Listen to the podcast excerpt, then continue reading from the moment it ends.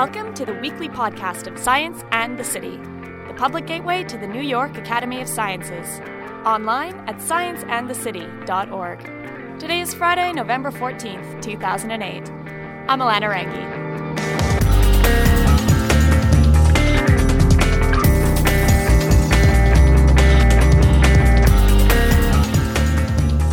Touch. Think about it. The feeling of a pinch on the skin of your cheek, your bare hand on a cold metal pole, a tight bear hug, or an ant crawling up your arm.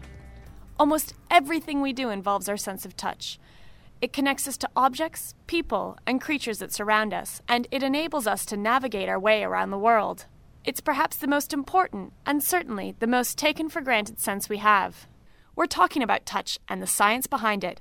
In the first of the five Science of the Senses events, Science in the City brought together Ranulfo Romo, a Mexico neurophysiologist, and Kun Chang, a Canadian filmmaker, to combine forces and thoughts.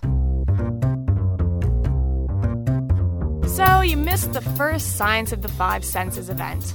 Lucky for you, you've got another chance. Four more chances, actually. Coming up on December 2nd, neurogeneticist Leslie Vosshall and scent expert Avery Gilbert team up to tackle the science of smell. Then, it's the science of sight on January 12th, taste on February 12th, and all about hearing on April 29th. Get your tickets to this fresh and smart series online at www.nyas.org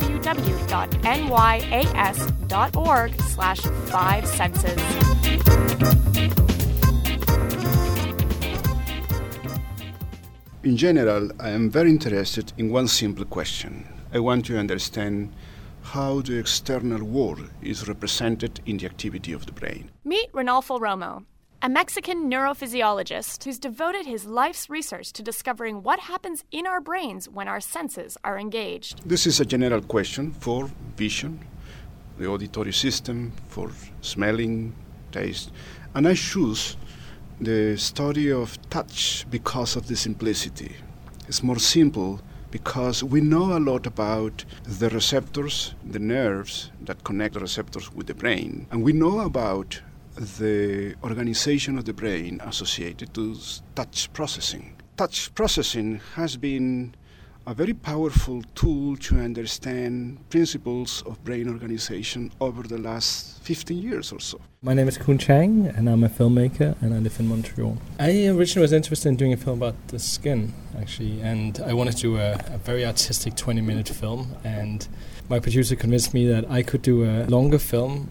And when I started doing the research, I realized that the skin was interesting, but touch was so much more interesting when I started doing the research, uh, it really opened my eyes. And uh, I think a lot of the research that I came across was really quite stunning. I realized that it's something that people rarely think about. I mean, I think people always think about the other senses. You know, you, you think, oh, I'm, I have to get a hearing aid or glasses, but you very seldom think about touch, and you very seldom think about losing touch as well. Chang's film is called Touch The Forgotten Sense. In it, he profiles a number of people whose lives have been profoundly affected by touch. Chang describes one woman's experience in the film. Her name is Jeanette. This particular woman was quite a fine, and it was a very interesting case. She's one of, at least when I interviewed her, she, she was one of only two known people who had lost a sense of touch and what's called proprioception, which is sometimes called the sixth sense, which is kind of an inner sense of touch, which allows you to know where your arms are in space and things like that. She woke up one morning and had no sense of touch except for on her forehead. And this is, I think, 25, 26 years ago now. And one of the things I think that you don't realize is that when you lose the sense of touch, you have no feedback from your feet, for example, so you can't even walk. So she's actually in a wheelchair, and there are many things like just her holding an egg. I mean, when you think about something like holding an egg, an egg is like if you don't know how much pressure you're applying to an egg, you could very well break it. And it took her seven years to be able to hold an egg and through her visual cues say, okay, this is how my fingers are supposed to look like when I hold an egg without breaking it. This is probably one of the most incredible things that happened to a living person. She lost of the primary afferents, the nerves that connect the skin where she gathered information and also from the muscles and from the joints. So this person cannot live in a real world. She has to use the sense of vision and audition and some others in order to live. So, this is our brain. We think that the brain is responsible for gathering the information from the skin and from the joints.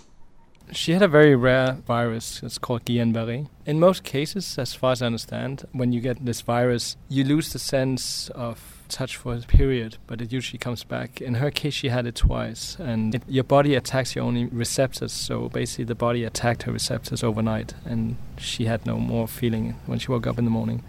It's hard to imagine waking up with no sense of touch.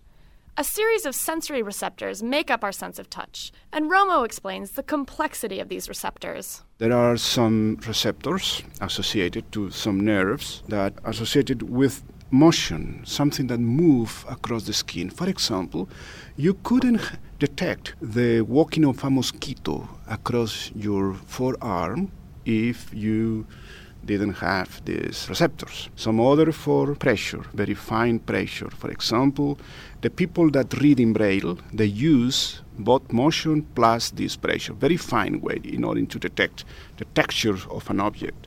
There are some others associated to the sense of the angle of your joints. This is my hand, so there are receptors that encode the position of each of these, sec- and for example, the position of my arm, proprioception. There are some other receptors located in the muscles that indicate what is the tension of the muscles, for example. Plus, of course, the receptors associated to temperature and to when you are uh, threatened by a heat or something like that.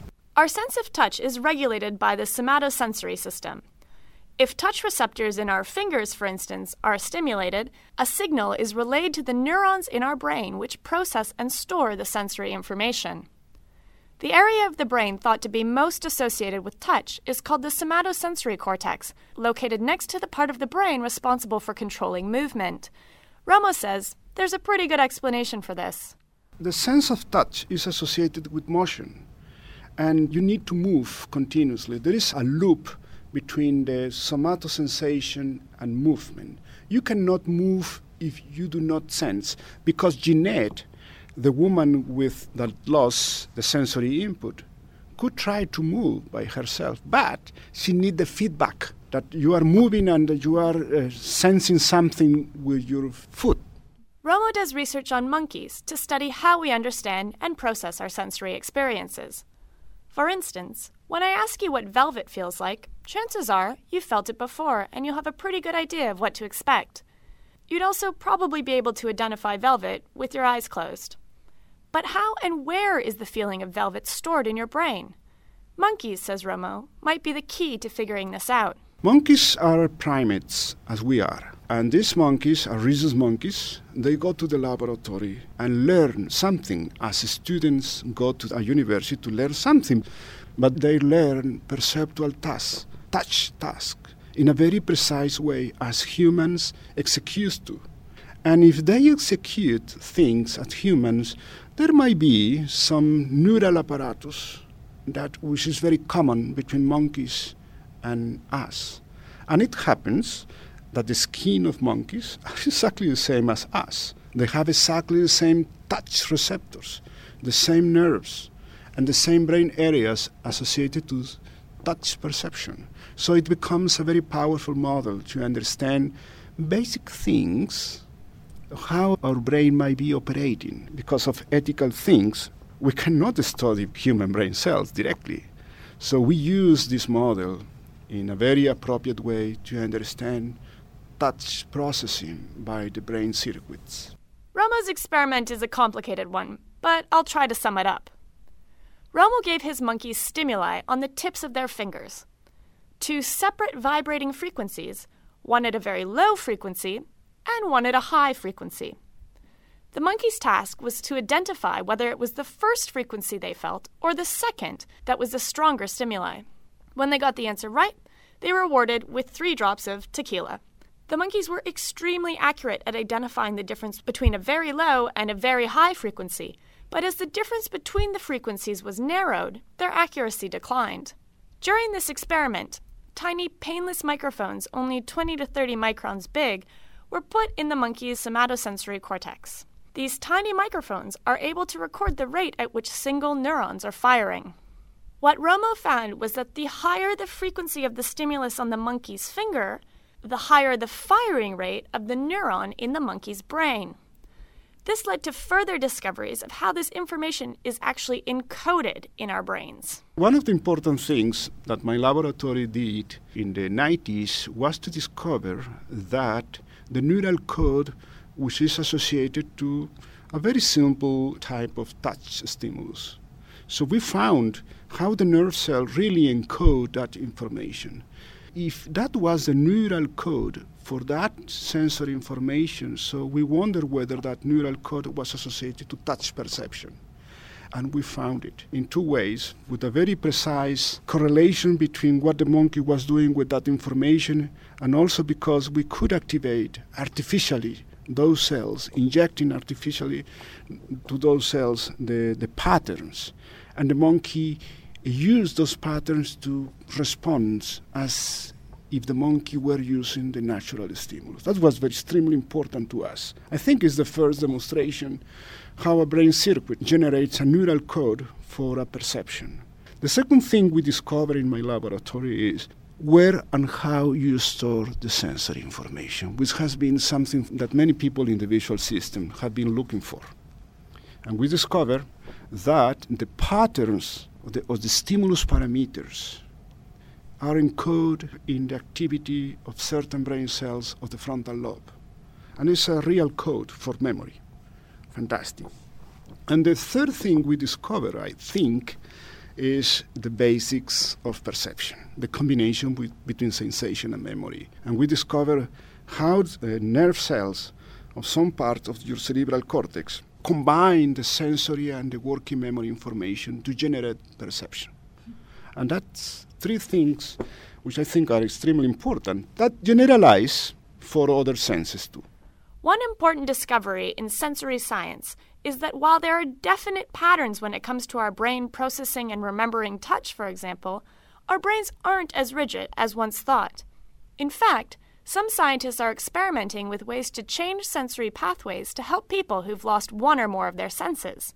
Chang explains. It's the idea of seeing through a different part of like seeing through touch. Like for example, if you're blind, if you can relate the same information to the brain as you get from your eyes, then in theory, because you don't see with the eye and you don't feel with your hands, beyond the eye, when you look at something, by the time the signal gets to the back of your retina, all it is that from there to the brain is pulses. And there's no difference between those pulses and the pulses from your toe or from anything else. It's just the way that the brain understands what those pulses are. So if you can get the same information to the brain, in theory you can connect a, an artificial eye, and your brain should, in theory, be able to understand that what you're seeing is sight. So they did an experiment where they put an array of electrodes on the tongue, which were connected to a camera. So it meant that you could actually see shapes of things. And in the film, there's a blind woman who tries this on.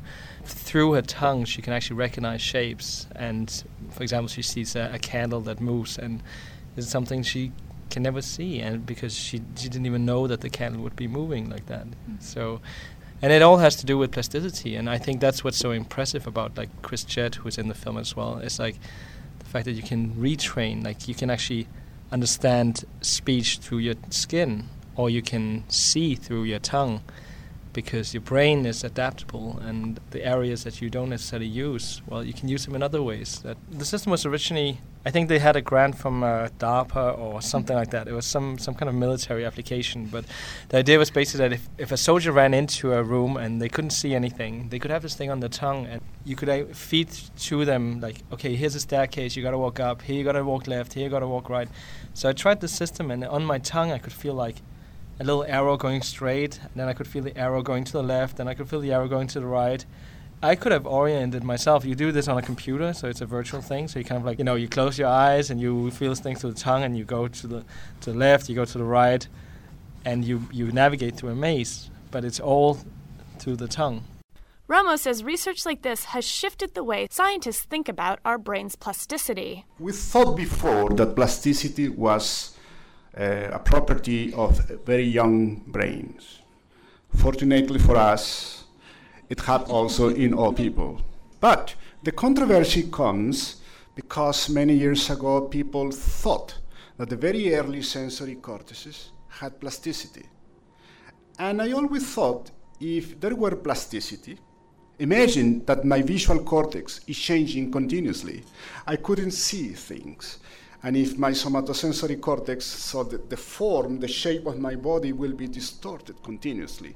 And it would be exactly the same for the auditory system and for the other senses. So, what I think myself, if there is plasticity, is in central areas to the sensory cortices. So, the sensory cortices are very good, they, they are very rigid. What they do is to give a, a very accurate representation of the external world as most as they can. Although we think that at the end is an abstraction. It's an abstraction, but this abstraction of the external or the inside world has to be as accurate as possible. But if there is plasticity, I think is in central uh, areas of our brain, which is extremely difficult to investigate too. While understanding the science behind the sensory experience of touch is important, there's also a psychological component to touch. We communicate through touch in a way we tend not to think about. One of the things I thought was really interesting, which I had never thought about before, is that your boss usually can touch you, but it's very hard to touch your boss. You know, and and people don't really think about it. There are people who will shake your hand and they will kind of like put a second hand on your on your forearm. And all these things show power as well, you know. So touch communicates a lot of things. And I was completely stunned by the fact that you know there are all kinds of studies shown on children and what touch deprivation does. And some of the people that we met, I mean, there's one particular child who's in the film who's deaf and blind, and he can understand what people say through a technique called Tadoma, whereby he puts his hand on people's face, and through the vibrations of the mouth and the movement of the lips, he can actually understand speech. And I have to admit that when his tutor went out and he uh, came over and put his hand on my face and he could understand everything I said, it was just really an incredible experience. So. Romo is continuing his research into our perception of touch. And what interests him most is our subjective experiences when it comes to senses. Why is it that I might like a smell of a certain perfume that you hate, or that I prefer the feeling of cotton sheets to satin? I'm in the middle of something which I it attracts the most to me. At the end, I might know how nerve cells process touch information and eventually visual information, auditory information. But the question is, how is that in the activity of brain cells your subjective experience is constructed? That's really what I want to understand myself because it's associated to the heart of our mind. Because I don't want to see simply that the cells are firing and responding to the touch and associated to movement or to the visual stimulus. I want to understand how a visual stimulus and a little touch produces to you something, which emotion, how you extract from that stimulus parameters knowledge, your perception, your sensation, your memory. And that's a very hard problem. But we are there, and probably with uh, some effort, we might be able to understand something, because that's very human. For Science in the City, I'm Alana Rangi.